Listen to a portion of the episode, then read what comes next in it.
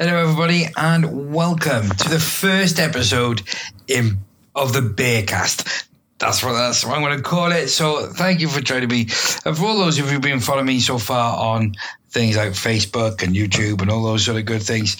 This is my first attempt at it, um, and we're going to give it a go. A lot of you have been saying that you've been listening to the videos, sort of whilst you're out running or doing things like that, and that's cool.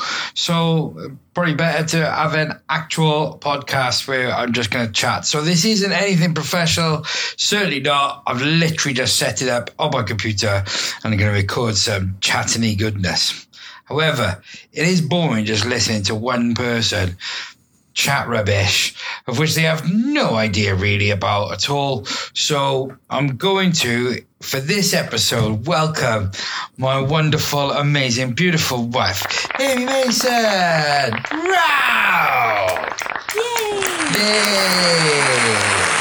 So, um, she is here under duress, um, and and and. Uh, yeah, I've basically forced her to come and do this with me, but I, I do appreciate it, baby. I really, really do. You did feed me first, so that's a good. start. Well, this is this is it. So, um, basically, we're just gonna sit and chat now. She's uh, she's doing this blind as well, so you know uh, she's there's no prep for her or anything. There's no prep by me either. Those of you know, know me don't know that I don't like to script or things, but just see how things go. Because at the end of the day, if you hear gaps in the audio, it's probably where I've cut something out. Um, disclaimer as well: I might use colourful language throughout uh, during this. Uh, I apologise. So maybe not the best for bedtime for your four-year-old listening. Um, so let's give a bit about this. So, uh, as as most of you know, and as the title suggests, I am a veteran of 12 years in the British Army, frontline veteran. Not that the frontline bit makes any difference, uh, but I had been on various places around the world and seen lots of lovely things and gruesome things, and all men and, and everything in between in that full spectrum. Um, Amy, give us a little bit about yourself. Um, okay, so I am here as not just your wife, but in my capacity as a therapist. So I have a background in counselling and psychotherapy. I'm also a hypnotherapist, although that's not my day job. My day job is um, I manage an apprenticeship provision for health and social care. Um, you direct, director. Oh, She's a yeah. director. Just recently we made a director. Congratulations. Thank you very much. I'm going to see if I can find an applaud effect or something because I think that this deserves an applaud effect. So if you've heard an applaud effect, I've, I've found it. If you haven't, I failed. There we are. That's a good one. Oh, thanks. So yeah, so so what I thought was this. Obviously, Amy and I now have been married over a year. Yay! I know you made a year. Well done, you. That's a third applaud effect. Um, um, and then basically we we um, we met online and all that sort of stuff. And uh, let's talk about it. We met online. We did. We did meet online. Don't pull that face. I'm so glad this is podcasting so that people can't see that. that my lovely public can't see your face. I think the face was more fear of what's going to come next. That's Well, I'm not going to tell. was. I'm not going to tell them everything, but now you've got them thinking. So, um, here we go. The what, what's the best way to say it? So, so I wasn't in the in the best of places, sort of uh, early on, just having come out of the army, struggling to find my place in in, in the world. Um, previous m- marriage had gone down the drain rather abruptly and was a bit of a painful situation at that one. Um, and yeah, it, you know, life for me wasn't the, the, the best, and I was just trying to keep myself above float. Um, Amy, well, I'll let Amy, what sort of position were you in then, in that course a couple of years ago? Oh, I was living my best life. I was having a great time. Uh, okay, so uh, so yeah, so she needed to come down a peg or two, which is why why I got involved. um, and, and yeah, so that, that that was that was about it really. Um, um, and do you know what? People were saying to me at that point back back in those early days, "Oh, you need to speak to someone. You need to speak to someone." And I and I. I, I refused to. My pride was getting in the way, and all that type of good stuff. Um, and, and we'll discuss that in, in other episodes, I'm sure, because you know over the years I've sort of managed to look at ways of dealing with that. But I'm just gonna talk about things now from a veteran perspective, in a sense of it's all bullshit. It's all bullshit. All this therapy stuff, all this, it, it, uh, my, my problems are my own. You know, I don't care. You know, all this sort of stuff. And that's the perspective I'm going to come from. And hopefully, uh, Amy's going to, uh, you know, talk about maybe why why why a veteran or, or, or, service person might might sort of think in that manner. Um, why it is that we um, we sort of hide ourselves away a bit. Maybe maybe talk about uh, just generally speaking about you know how th- signs and things that you could recognize that that may suggest. Not saying that that is absolutely where that, that you, you you're going down a, a, that sort of dark dark place and sort of potential ways that you can sort of pull your pathway out of or your journey, so to speak, out of that that that continual downward spiral. Um, and, I, will be honest with you, you know, I, I, sort of after Amy and I sort of really started making it serious uh, and really made a go of it. Very early on in that relationship, I then became uh, seriously injured uh, with by breaking my knee, and my angel that is Amy Mason Brown, you know, started by me and hugely supportive, and uh, you know yeah, basically help build me back up to the person that I am today. Now, I'm not suggesting that every veteran goes out, leaves their wife and children, or, you know, breaks up with their current relationships and goes and marries a therapist in any way, shape, or form. And I'm certainly, I mean, Amy will tell you, I still to this day look at her sometimes and go, you're having a giraffe when she's talking about therapies and things like that. Would that be fair to say? You do that often, love. The look of disbelief on your face is amazing. I mean, sometimes it's up there with clairvoyance. I know. I, I just don't. I don't. I don't. I don't fully understand it. But then, you know, I, I haven't got the, the the brain capacity sometimes to sort of go down that way of thinking. So that's the that's a little bit about the the sort of background of where we're coming from. Amster. So, what what would you say would have been my biggest and be honest, right? Because you know I'm a, I'm a happy person now. I'm, I'm thinking, you know, I really don't mind what you what you with it, Risa. No, I'm joking. I don't mind what you say. You know, I, would rather you be honest because hopefully someone out there, um, either a veteran, uh, a service veteran, or you know, ex firefighters, ex police people, ex ambulance uh, people, any of those public sort of services people. In fact, anyone who's been through that traumatic life event, what sort of things would, would you have recognised in me that would have said, "This guy's a bit tapped"? Or got some issues? Okay, that's a loaded question if I've ever heard one. So the first thing I think I'm I not to going kind to divorce you. It's okay. yeah, I just see you try. um, the first thing I think you need to talk about is the fact that therapy comes in so many different forms. So when people hear the word therapy, there's normally a preconceived idea. And if you've got the idea that therapy is just for people who can't cope, then straight away you're going to have that negative impact. And I think that's kind of what you had was, ah, therapist is for, for snowflakes. You know, I, I've lived it. I've done it. I've seen the worst of humanity. I can cope with anything. And if people need to go and talk about their feelings, then then they're just not able to cope with, with anything. And I don't want to know if people are coming from that perspective, then it's completely understandable that they won't want to even consider engaging or um, even look into the, the prospect of therapy because actually therapy is painful. It can be really painful. For you, when we first started going out, you didn't do feelings. Like if people started talking about feelings, you'd walk away or you would absolutely dismiss it because for you, the way that you'd always coped was by switching that off. You know, you go into survival mode and you, rightfully so, that's what you had to do was to just keep getting through the day, regardless of the horrors you may have seen, regardless of the pain you may have felt, regardless of the happiness you may have felt. You just had to get through the day.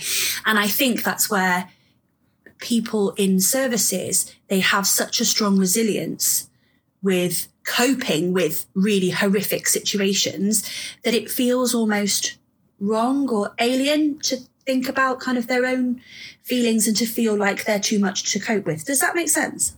Yeah, certainly. Uh, you know, uh, as I said, it, it's it is one of those where, um, it, it, looking back, I agree with on that point where you know hard with feelings. Um, I think my children would have suffered in, in that sense because I found it difficult to sometimes relate with them or to be compassionate towards them or you know empathize with them. Is that the right word? Yeah, yeah. So um, you know, and to be fair, they I have I feel hey, there's that word. I feel like I have a much stronger relationship with my children now. I always loved them and I always enjoyed spending time with them. I always had a bit of fun. But I think I, I empathize when they're when they're pained or upset now. Um, a lot more than than I, I did when I was younger. If they were angry or naughty and things like that, I would absolutely scream, go straight into screaming and shouting and, and almost treat them like little soldiers, I suppose. Oh, and you recognise their pain that is valid now, as opposed to well, what you're crying for, that's insignificant. You know, that you, you recognise that they have a real valid justification of their very own.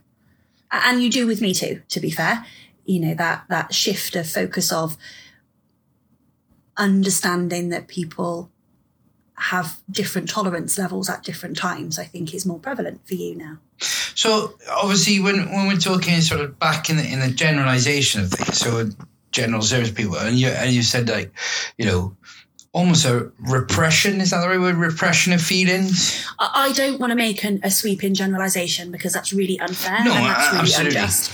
Um, I think that there is a general if people are on a front line, whether that is frontline emergency services, whether that's frontline um, armed forces, whether it's frontline, if we think about with the COVID situation, frontline healthcare and, and social care staff, if people are frontline, they are dealing with crisis on a regular basis. And if they're dealing with crisis on a regular basis, then they have an ability to manage in that crisis. The problem occurs after the crisis has ended or when they're so burnt out that they're still trying to deal with a crisis, but with no energy reserve, no emotional resilience left because they've been doing it for so long that they feel exhausted.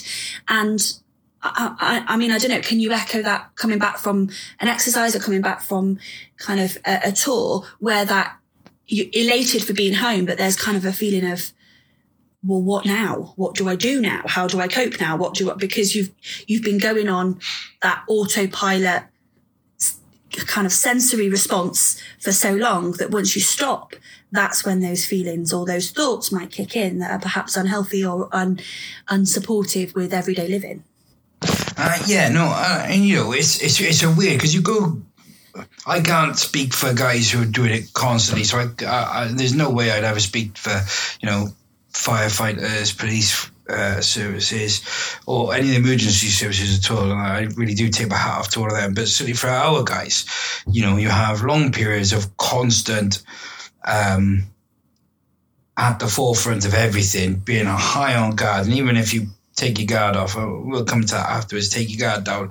Um, whilst you're in base, you're you know you're you're still cutting about with your body armor. You're still cutting about with your body armor and your your so your your your life is constant on on an edge, and, and I'm sure that echoes in some part to, to the to the other um, services as well. You know, it's. It's, it's weird from, from an army perspective where we, um, you know, and purely from that operational that you you were hinting towards there, when we we go out and before you settle, you need to sort of create the picture. And, and, you know, people say, "Oh, you shouldn't make judgments," and but that's how we survive. You know, you, you're making judgments, and those little insignificant. You're painting that picture straight away, so everything suddenly is to kill you unless unless you deem it safe in some way. So, you know, the, when when we were on on the last operation that I went out on you know, they were hiding things in like expanding foam that painted it and all that to look like rocks. Dead cows were used as explosive. Do you know what I mean? So everything we had to really be on high. And I know that the guys in Afghanistan and things like that, most of the times that guys were caught out was because it was made to look like just normal terrain. So everything passed, and it, was just then luck of the draw of the way you were stepping. Um, so it, it, it, it was eh, so you go from that phase, and that's the initial phase, and then as you start understanding the patterns of that environment, and you, start recognizing things, and your your mind becomes attuned to what's in and out of place. So your hairs on the back of your necks aren't aren't flying up all the time. You know, for every little thing, you're in, you you know how you're fitting in and where where the safe bits are, where the, so you can relax ish, you know, in terms of the whole thing. So you're not on 100% guard necessarily all the time. You can temper that and then you're able to sort of rotate through it. And that comes for a large bit. And then there's always, it's always that, that sort of, uh, as I'm sure every sort of said, as you come to that last month and a half month of your tour, you're thinking, right, I've done all that. I'm not getting killed the last little bit before I go home. So yes, you're excited about going home, but you, you, you become, but you ramp up the vigilance again because you're thinking, you, you almost consciously know that your guard's going to come off because you're thinking about home. So you consciously think, right, I need to be extra vigilant. I don't want anything to go wrong now at this last, at this late stage, if that makes sense. Hmm. But the worry then is when you step back into kind of everyday life, if you like, you've been on high alert for so long and constant vigilance for so long that you're constantly seeing a threat in everything, and, and rightfully so. If that's how you've survived, then it's no wonder really that sometimes that that transition back into civilian life for you was mm. was really tricky in terms of being on high alert for threat all the time, and then all of a sudden being thrown into a situation where people don't understand the, the reason why you're on high alert, or people don't haven't seen the stuff you've seen, therefore don't understand your reactions to things. That impact is massive in terms of that transition from high threat alert to mundane everyday life? I mean, people often talk about, you know, um, when you leave the army and stuff like that, you're just angry people. And, and I always remember someone turning around saying to someone applied for the police force uh, from, from the army uh, for something or other, and he got declined because of his role as an infantry soldier, he was deemed too aggressive, um, which is understandable. But now, knowing obviously the police in, interview process, it's quite a quite an extensive process. So I imagine he probably said one or two things that would have come across as aggressive at that point. But going back to the feeling side of it, just for just for a quick moment, the you, you, you said a, an interesting thing about um, obviously I mentioned about repression and you said you can't sweep across everyone for that because obviously there's so many different ways of dealing with it. But one of the early things you said about me was that I didn't acknowledge my feelings a lot. And you I didn't acknowledge anyone's feelings. Nobody's feelings mattered. Overrated you know I think it's overrated. You just be happy. No um and and I think to myself that maybe that's one of the it's one of the I don't know maybe maybe I found it easy to fall into just I tell you what don't care about it put it away. Almost on a sociopathic level. Just get rid of all those feelings. Don't even worry about feeling about it. But then reopen those. The but, potential of yeah but I would have thought you'd have been trained within that that that profession, so within your army profession, surely part of that training is to put your own feelings to one side and respond to the chain of command. Surely that's part of that training. that's up there with, oh yeah, you're in the army, you've got taught martial arts. No, not that you didn't have feelings, because everybody does, but that that sense of actually you have a job to do and so you do it. Right. No. Have I just made a really sweeping statement and a really big part? That bit will need to be cut out. So no, no, no, listen. As, as, and, and this is it. This is common. I suppose common misconceptions for a lot of people uh, there, and that's and that's great. You know, that's that's what I'm looking for. Is that is that thought process? You know, people do think sometimes that um, you know you get more training than you actually get within the military. Some of it is blatantly obvious and out in your front. So you get told this is bayonet training or this is rifle training or this is, you know, how to build a, I didn't mean you were sat trench. in a class with people telling you how to switch off your feelings. I meant that as a unit, surely you would respond as a unit rather than individual. Right. Trying very hard not to make myself come across as putting my foot in my mouth. But you would respond as a unit to a scenario, wouldn't you? You would all have your individual roles, but there would be an over, overarching objective. Yes, correct. Okay, so within that overarching objective, that objective was your thing that you were working towards, Yeah. regardless of anything else going on. Correct. Okay, so switching from that mentality back into being part of at home was that difficult from going from that actually the overarching objective is the is the primary thing that we're working towards to all right now i've got to respond to individual and their feelings and, and actually uh, and, and work out what that is let alone how it impacts people I always found it quite. I always felt that I found it quite easy to switch from single-blooded mindedness into the the focus. One, this is this is it. I've got to get this done. We're part of a team. Can't let the team down. We need to get this done. Yeah. Damn everything else. That is what ha- needs to happen. Obviously, that ramps up when you're on exercise and when you're on things because you don't have the rest of the world to worry about at that point. You are you are solely focused on operational mission, and you do switch into that sort of that focus, that single focus. And when you come out, you haven't just got to carry on working, but you're also thinking about your family life, your home life. What about the the rent, the you know the the kids' schooling, all those sort of things. So you do studying up, and they're all equally as important. Um, you do get career soldiers who just go, I can't cope with all that, and unfortunately, they they end up being sort of the the lonely members of, of, of the, the forces sometimes that go through because they are career minded thing so if you found that quite easy what strategies did you implement to help to help you with that transition how did you do that I always felt I found it easy, but I think it was just a case of you have to just face it, you know. The, you, you know, but there were times when I buried my head in things. okay so that phrase you have to just face it Yeah, uh, is that helpful or was that a hindrance sometimes oh, absolutely a hindrance. There, uh, there was no real sort of um, way of me being able to. There, there was no process to which I knew how to switch from single-blooded mindedness to then allow myself to look at everything else um, with a decent, a proper perspective in order to to face it properly. so how did you know if you'd done it successfully No one was shouting at me. okay so if you weren't being shouted at you felt you'd done it well Uh, As long as no one was upset with me or shouting at me, I thought, okay, we're okay. so how did you process your own thoughts around that Uh, I didn't. I don't know what my, I don't know what you mean by that. well you, your whole response is going from if no one's shouting at me i must be doing okay hmm but that doesn't give any credibility to what you were actually thinking or feeling because you obviously didn't know if you were doing okay unless no one was shouting at you. So what happened when you had nobody around you? Just carried on with whatever I was doing at the time. Excellent. So was that useful? So that that being able to carry on, I I know that that's a skill that you have and you implement that really well. But that idea of so you fell back on your military training of just carrying on with what the objective was.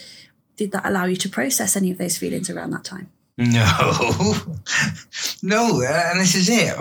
Um, I consider For my. those of you that can't see, Ash is looking incredibly uncomfortable right now because I've slipped into therapy mode. don't, don't, don't tell them my secrets. no, the no, it, it was um, yeah, it was. I, I don't know. I I've always just considered myself to be happy, and those are people who know me that I'm a happy, just happy-go-lucky kind of guy, and, and just accept I am a happy person, but. There was always a, a sense that I was continually having to prove myself. So, but I was never amazing at anything. I never have been amazing at anything.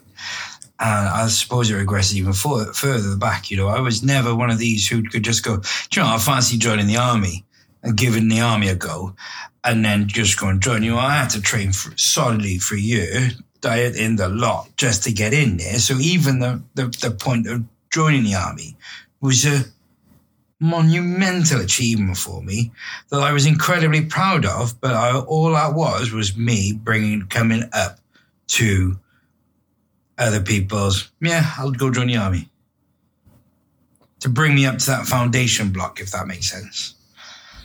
Okay, so that's sounding like you had to fight just to have what acceptance that other people took for granted. Yeah. So was that the same when you came out? Well, yeah, sort of, because, you know, one of the things in the army, and I'll say this to anyone now that, that, that I meet who are in or have you, get everything you can in black and white. Because I did so many things in the army, and, and those who know me will, will, I'm sure, either back me up or, or slag me off because that's the way we do things in the army. But I could sit in battalion headquarters and chat quite happily to the colonel of the regiment or you know the the the, the, the commanding officer, two ICs, all of the officers that are there, and I would sit and converse with them, and happily.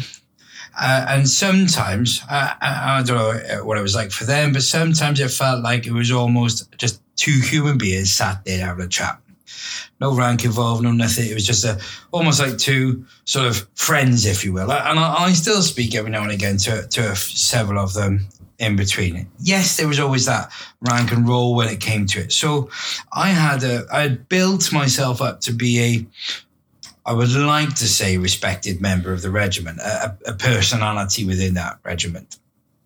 Um, and you know, from private star all the way up to, to commanding officer, you know, Brown, Brownie was a, was a respected individual. But when you come out, you're nothing, you're nobody, you've lost all that. You know, and there are guys who wouldn't necessarily be battalion um, battalion characters, but there were certainly company characters or in a platoon, everyone in their own way, you build up this solid ball of net, a network of, of people that you can sort of rely on trust on. When you leave, you don't bring them with you. And all that sort of back history and thing is, is part of you, your, your, your, your boy. It's a bit different. If, if I was to leave Weston College now, it, no one would miss me in that sense, you know, and, and, and I wouldn't really worry about that. I would just move to a different job, not to drama. The reason I think sometimes that um, the transition was difficult was because actually it almost felt like a, a fundamental part of me, being a, a, a, person, has been is no longer there.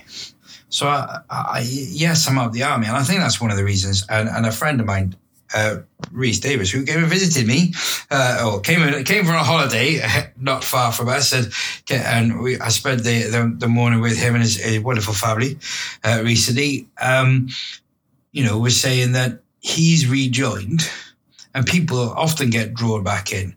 But when we were talking about it, sometimes you never quite get the same thing because the people aren't always there. And that continuity of that, that emotion isn't there. So and that's what made me think, actually, yes, yeah, some of the reason why I might be uh, look back fondly on the army, as we all do, um, in the time, regardless of the hardships that were before the polis, that within that, that transition is because we've left some of us, some of our fundamental, you know, people get headhunted in, in, in Civvy Street because their name goes around. And that doesn't transfer into Civvy Street for us. Your name doesn't follow you or your history doesn't follow you. Don't get me wrong. If someone else has got out and they're like, oh, yeah, this is Brownie, he, you should go and speak to him. He's got a job. Or, you know, veteran support services help each other a little bit, a tiny, tiny bit, but you have to be caught up in it. You know, generally speaking, when you leave the forces, it almost feels like, and, and I am speaking for myself, I suppose, more so than, than others. But from what I've when I've spoken to others, you almost leave a little bit of yourself.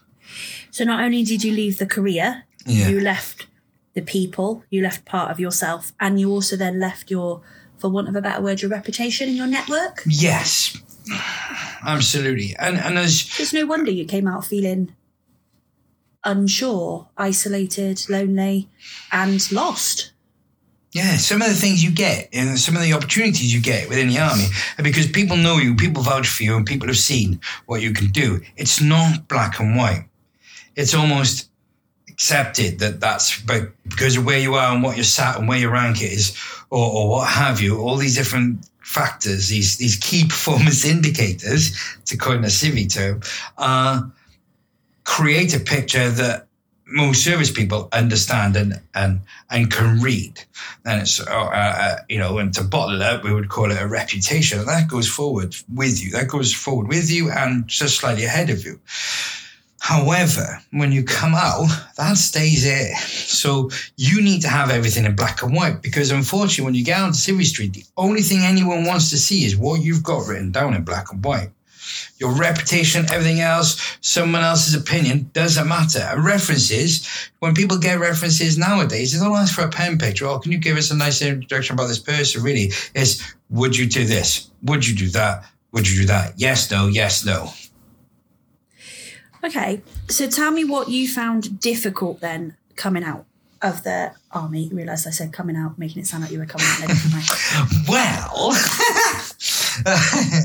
no, What so was hard about that transition? nothing. It didn't feel like it. It, it, it, it was exciting. Okay, so you have mentioned before that you were incredibly low and you hit rock bottom. Mm. And in previous kind of podcasts and interviews and all sorts of things that you like to do every now and then, you have indicated that you were at rock bottom at that point. So, what stopped you from seeking support? What What were the barriers? um, as as things started to fall apart. So you know, to finish up, to, to, to further explain my answer for the uh, when you leave in the army, nine times out of ten, it's because it's greener on the other side. I only I could put on one hand the amount of people who left the army because they but they didn't want to leave the army if that makes sense either through medical discharge or just their time was done and they didn't get the extension that they were hoping for for, for a couple more years service so you come out and you've got all these plans and things like that. You know, some people are like, oh, I'm going to go work for my dad's garage. Then dad's garage fails, or actually they're useless, or whatever. Myself, it was I was going to be a digital photographer. You know, start do proper wedding businesses, corporate photos, and all that sort of stuff. Um, I retrained as it as one, and then as I came out, the digital camera world exploded and everyone was able to take a thousand shots and get at least three or four good shots out of it.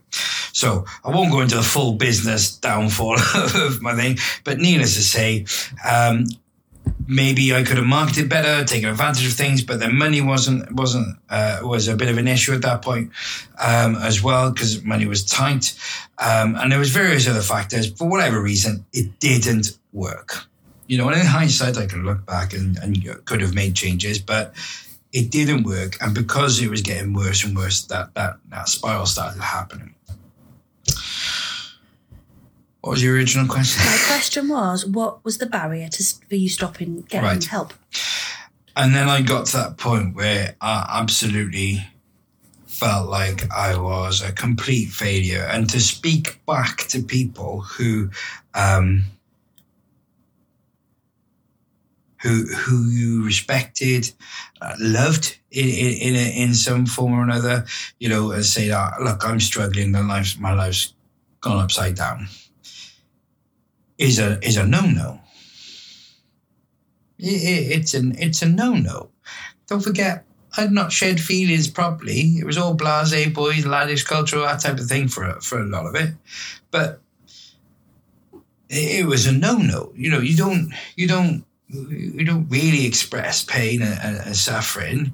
uh, you know, because and you didn't need to, I suppose, because within the, when you're in those inside the wire and you work with people day in day out they would see when you were, you there was those telltale signs, you know, that you know, things weren't quite going right. They'd turn up a little bit disheveled. They, their, their timings were slipping. They were becoming less and less interactive within the group. So it's almost like you could see. So they wouldn't need to call out for help. You would, as a group, go, that person's not right. That person's hurting. Come on, we'll sort them out.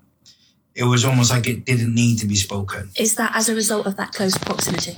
Yeah. Okay.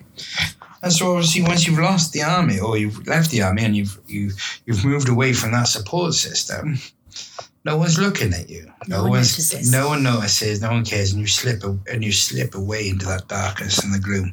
And and I feel that sometimes that the that that your um that you, you can't admit to yourself either there's an issue. You know there's an issue. Your whole body and mind is screaming alarms left, right, and center.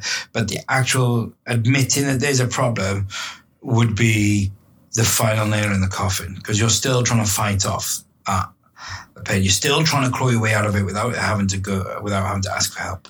So admitting it almost makes it win. Yeah, that's that's your that's your boom. I'm done. I need to.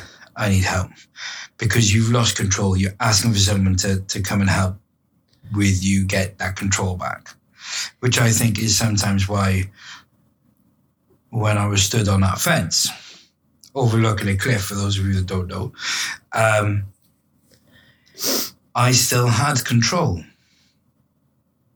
I still decided whether or not uh, what was going to happen next. So, what changed it for you? Well, you know, the, the obviously, um,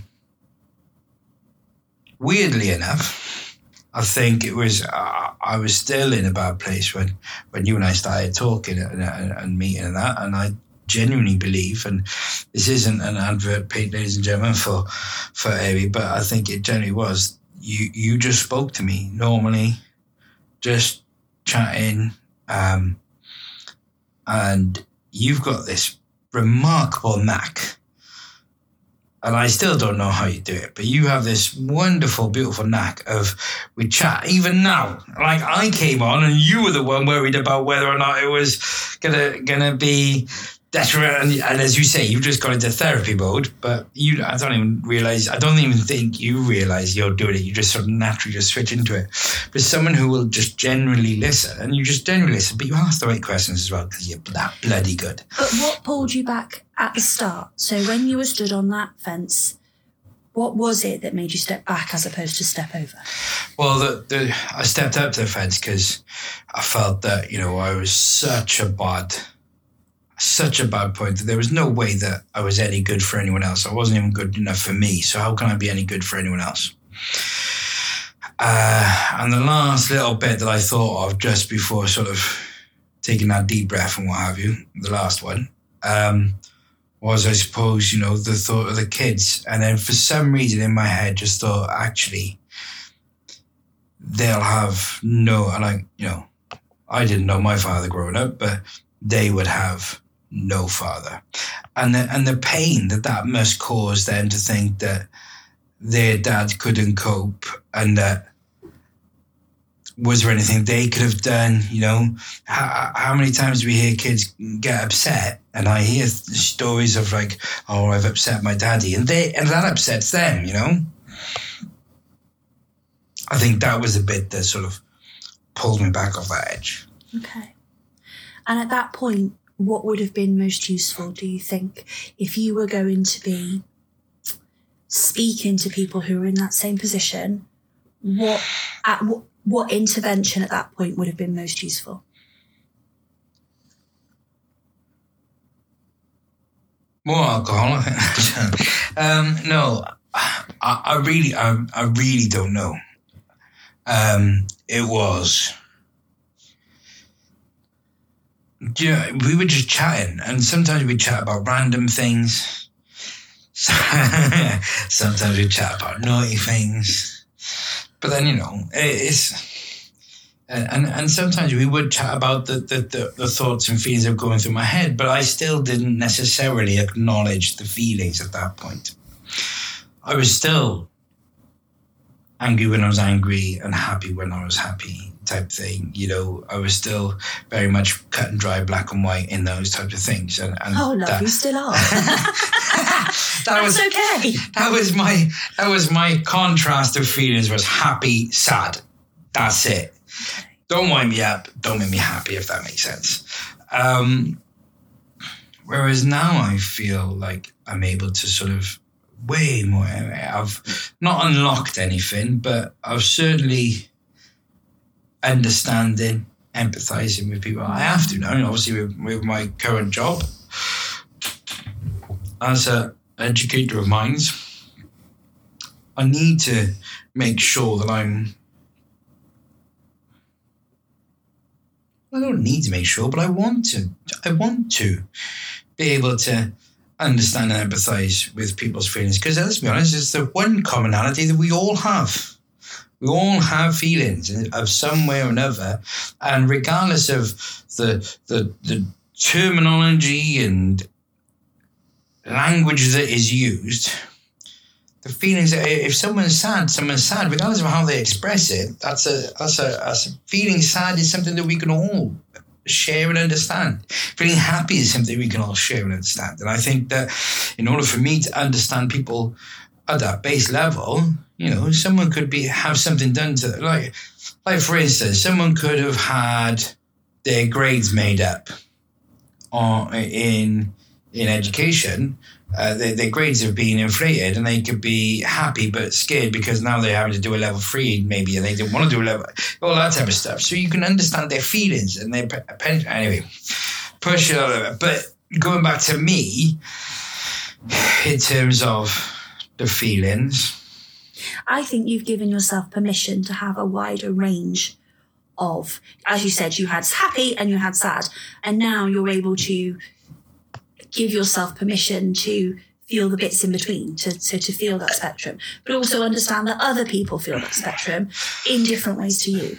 You are much more understanding, certainly not always, but sometimes now Why you're able to understand if my anxiety kicks in, as opposed to going, stop being a snowflake, just get on with it. I have never called you a snowflake. No, because I would kick your backside but you are you're you're much more aware now. I think that there are more things out there than happy and sad, and that people are allowed to feel them in their own quantities as opposed to your measurements. Hmm. Yeah, my understanding of them is is is is, is limited. Let's be honest. One thing that you asked me previously was why do I think that people who are ex-military or ex-frontline don't access forms of therapy? Yeah. Um, and and we've talked previously about the fact that often that's because of their con- preconceived notion of what they think therapy is, but also that fear of them having to talk about things that other people don't understand. Yeah. Mm-hmm. And and I guess for me, you can get different types of therapists, but therapists will listen to your story and it will be completely unique. So no matter what story you have or what thoughts, memories, visions, feelings that you might have, no matter how horrific you think they are, your therapist is there to hear you. Uh, they don't sit and compare you with other people. They don't necessarily. They're not there to judge you on whether or not your story is horrific enough to warrant therapy. They they are just there to give you that time and space to explore the impact on you. And they might hear people with similar stories, but those similar stories will absolutely result in different responses.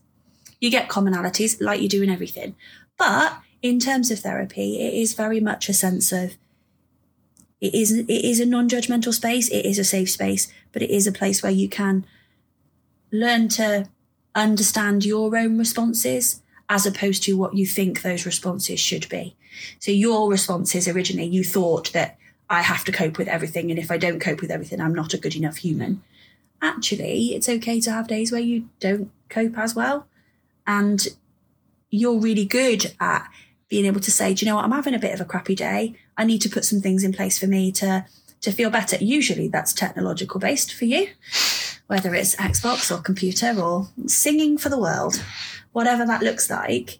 You are able to now implement those strategies to help you cope with those days where you might be feeling a bit rubbish. Um, would you say those are non-destructive coping mechanisms? For you, I think that a 26 hour karaoke-a-thon was destructive for your family that live with you. Um, wow. well, it was a lot of singing, babe. I'm not going to wow. lie. I kept it, it quiet beautiful. through the night time. it was beautiful singing. Um, but so, yeah, they're, well, they're much more, they're much healthier coping mechanisms as opposed to some of the ones that you may have been implementing previously. Such as? I don't think I want to share those. drinking that's going out to the world. Drink, drinking. Yeah, would be up there. Um, but what? Okay, so what type of destructive coping mechanisms would you say are sort of the more common ones for people like that? That I mean, I'm assuming sort of things like drinking, alcohol. That you know, that's the same Yeah, thing. I was going drinking, alcohol. Do you want to drink to do and- this? Uh, yeah. Yeah, well, you've got your, your common Drug use. Yeah, al- alcoholism, you've got drug abuse, you've got gambling, you might have self harm, you might have people engaging in promiscuous activity, you might have uh, all sorts of different coping mechanisms. If they're coming across as unhealthy and they're impacting your everyday life, then they're unhealthy, you know, and there are alternatives to those. Some people go out looking for a fight because actually that's where they feel strongest. Uh, It's what everybody's coping mechanisms are different and actually they also can fluctuate over time. So for some days people might feel like they need to drink themselves into oblivion some days they might sit in self-harm and self-harm itself comes in a whole spectrum of different things. For some people it isn't about um it isn't about something necessarily as tangible as that. It might be self-neglect so they might not be eating for days. It might be that they're not washing or they're not leaving the house or they're not having human contact. Whatever that looks like, those unhealthy mechanisms are exactly that unhealthy mechanisms, but they're what we do to cope. And within therapy, with, certainly within the therapy that I do, it's about examining those mechanisms. What is acceptable for you to keep and what do you want to change? There's never a forced change. It is a, a complete empowerment on well what works for you and what doesn't. And it acknowledges that that's a coping mechanism. For some people that self-harm is what stops them from jumping over that fence. Um, and that needs to be recognized. But at the same time that self-harm can escalate quite quickly. So it's how we work with that and put in de-escalation strategies rather than escalation strategies.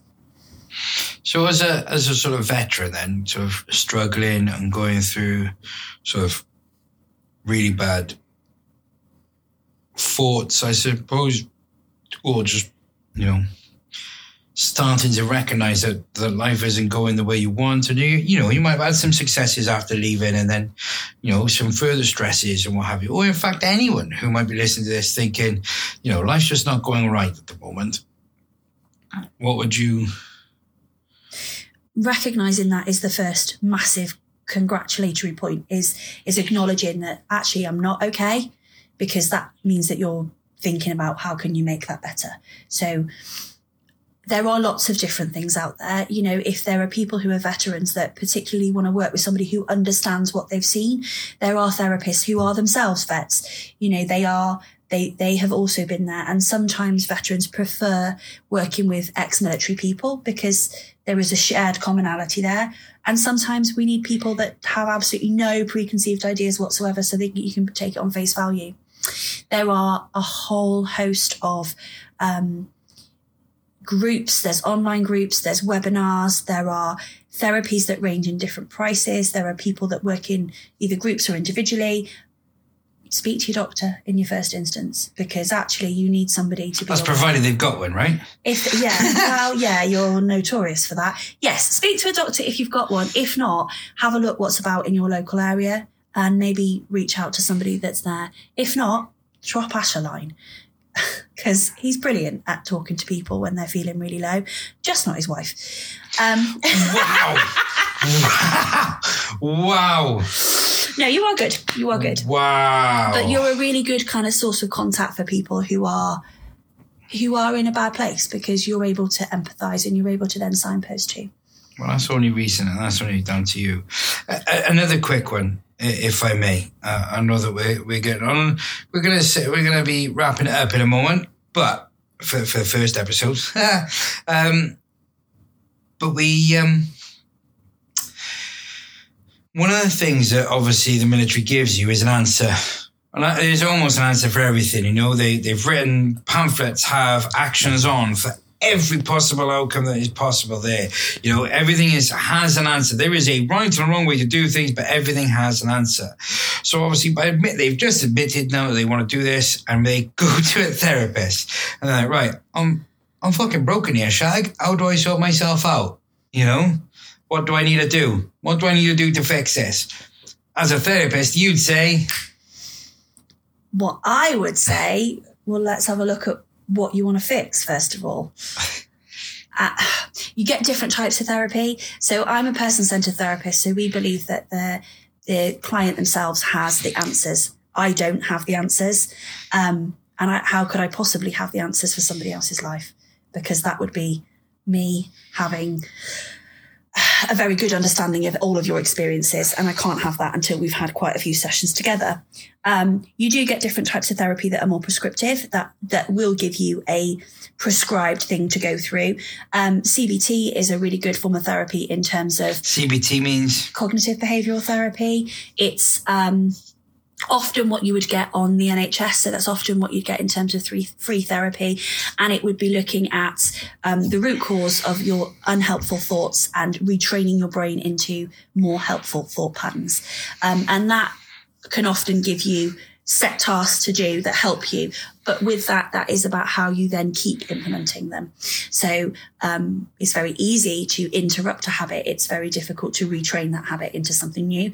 So if we think about your unhelpful thinking in terms of habitual thinking, if you try and change that, that can take a little bit of time and a lot of effort on your energy. T- definitely doable, but it's a commitment too. You also have a whole host of different types of therapy um, that can work with things like PTSD, that can work with um, anxiety disorders, that can work with OCD. So it really does depend on what kind of person you need to speak to um, and the sort of therapy that you want to engage in, because different things will work with you in different ways. And as anything, some things won't work for you because you will just sit there going, this is a load of rubbish. Um, so it really does depend on on how you want to work and how you want to move forward. But there are a multitude of different ways that you can access that. So if if I was speaking to a veteran and what have you, and don't get me wrong, some people have you know eh, reached out and they've spoken to professionals and they've had some you know good feedback and they're like you know you got to speak to someone like which is the strongest message that we all say is you got to speak to someone just speak to someone just open that goddamn mouth of yours and speak However, there will be some people who go, Oh, I went to a therapist, but it did fuck all for me. Mm. It was shit. They were just, it was too airy fair and all sorts of stuff. What are you saying? Are you saying that, well, unlucky shag, that means it don't work for you or? No, therapy only works when you're ready. It, it works if you're willing to work with it and if it's the right form of therapy for you. So like uh, if I use the analogy of dieting, I can only diet effectively when my head's in the space to diet effectively. If I go into diet dieting thinking, well, I'm going to leave this session and I'm going to eat five cakes, then that's not going to work for me. Um, no matter how much I like that, if you go into therapy thinking, this is a load of bollocks and I don't want to do it, then what's the point in going? You kind of have to you have to invest in it too and you have to be prepared to actually explore things whether they are your thoughts whether they're your emotions whether they're your patterns of behavior because that's the purpose of therapy is to help you explore those things but you said that there are more than one ways of going to therapy Absolutely. so could it be that they've just didn't respond to that particular yeah, type yeah, absolutely. And just because one, and or, or, even the therapist, you know, we we have connections with people that sometimes we can't really explain. So it might be that you've gone to a form of therapy, but you really didn't connect with the therapist, or there was something there in that relationship that didn't sit right, and you can either power through that and think, well, I'm going to give it a go because this tells me something about myself, or actually, for this moment, I need to find somebody that I can work with effectively and who you feel comfortable with. You're not going to open up your biggest, most painful, most horrific thought processes with somebody that makes you feel uncomfortable. Well, you might. I, I wouldn't. You know, I would very much shut up and not say anything. Mm. But I would much rather do that with somebody who makes me feel accepted and makes me feel comfortable. But again, that's how I work, not necessarily how other people work. Oh, that's awesome. Thank you so much. No, I'm just, I'm just. Oh, that's awesome! Thanks, love. No, that's no, nice. you, no, you, you explain. I think. no, I, I think. no, I, I, didn't mean to sound condescending, Patrick. Not at all, no. It's all right. No, no, don't be like that. You I, did I meant. well done. you did well. You can have a gold star.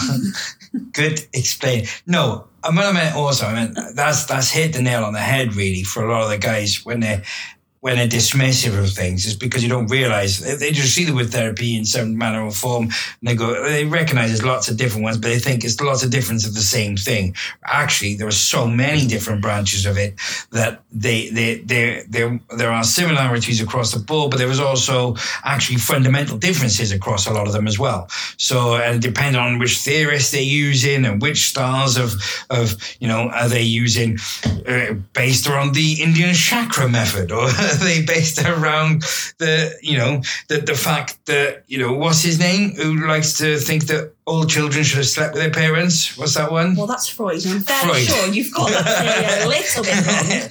Ah, so so yeah. Well, I mean, we could talk about them some other time. Um, but that's it. Um, and I appreciate that because that means that you know if people have you know, we all acknowledge once we start to, to heal we're starting to mend, we all acknowledge that actually speaking about it and just talking about it and addressing it, A was the first stepping point, and B, then getting someone to, to listen to you, empathize with you, maybe, or just just seeking a little bit of professional help along the way, if needs be, is not a bad thing.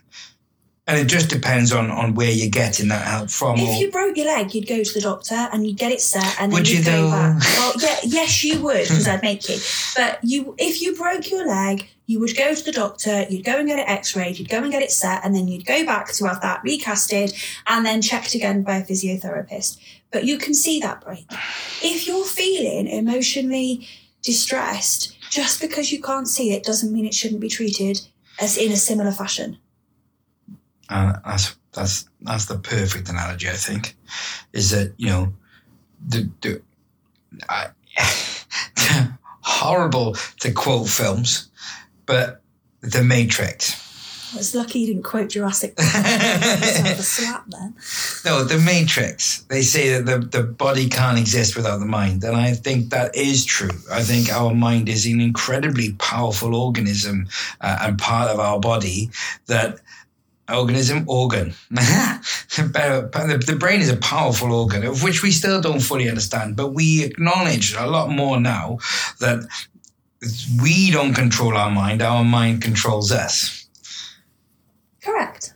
and that obviously if we're feeling destructive we will destruct ourselves and we will auto you know break and so we're broken so it needs to be fixed and dealt with as much and you can see that with more and more um, acknowledgement in the in the mainstream sort of medical professions and and you know support groups and things like that Well, you can get therapy on the NHS now. If you're in hospital, you can get hypnotherapy for your treatments of things such as cancer, things such as needle phobias. So therapy is much more widely accepted and recognised now than what it was perhaps 10, 10 15, 20 years ago.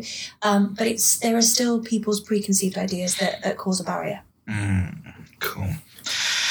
Well, thank you so much for chatting to me today, babe. I, and, and for those of you who don't know, Amy is incredibly anxious when it comes to having her voice recorded and things like that. But um, thank you for agreeing to be on here with me. Um, you know, I find that it, video is, is mental, as I was saying at the beginning. A lot of people who sort of watch the videos and that have said that they just have it on and they're listening to it. And someone else has suggested actually doing put a, a podcast together because then people can just press and pause and play and what have you and have it on in the car or, or while they're doing their own sessions. Um, so hopefully this is of use to, to someone out there and someone's listening and thinking to themselves, actually, yeah, you know, you're right. I, I recognize some of what has been said in myself and we'll move forward. And if, and if someone is to do that, what would be your, your sort of, your definitive answer to them? Well, I think if that's the case, then absolutely reach out and fair play for actually recognising it because sometimes that's the hardest step. Awesome. Uh, uh, those of you who can't see, Amy just shrugged her shoulders as if to say, "Is that a right answer?" And I think that's the perfect answer. I genuinely do. I genuinely do. I, I agree entirely for someone who has had to stop and recognise that. Guys, that, uh, thank you for listening. Thank you for joining us uh, today. We um, we're going to wrap it up, and we'll look forward to episode two which will be well. We can't just do a one-off, babe. She's now giving me the evos. We're gonna we're gonna do episode two probably in about a week or two weeks time. We'll see how it goes. you can't make damn signs at me either.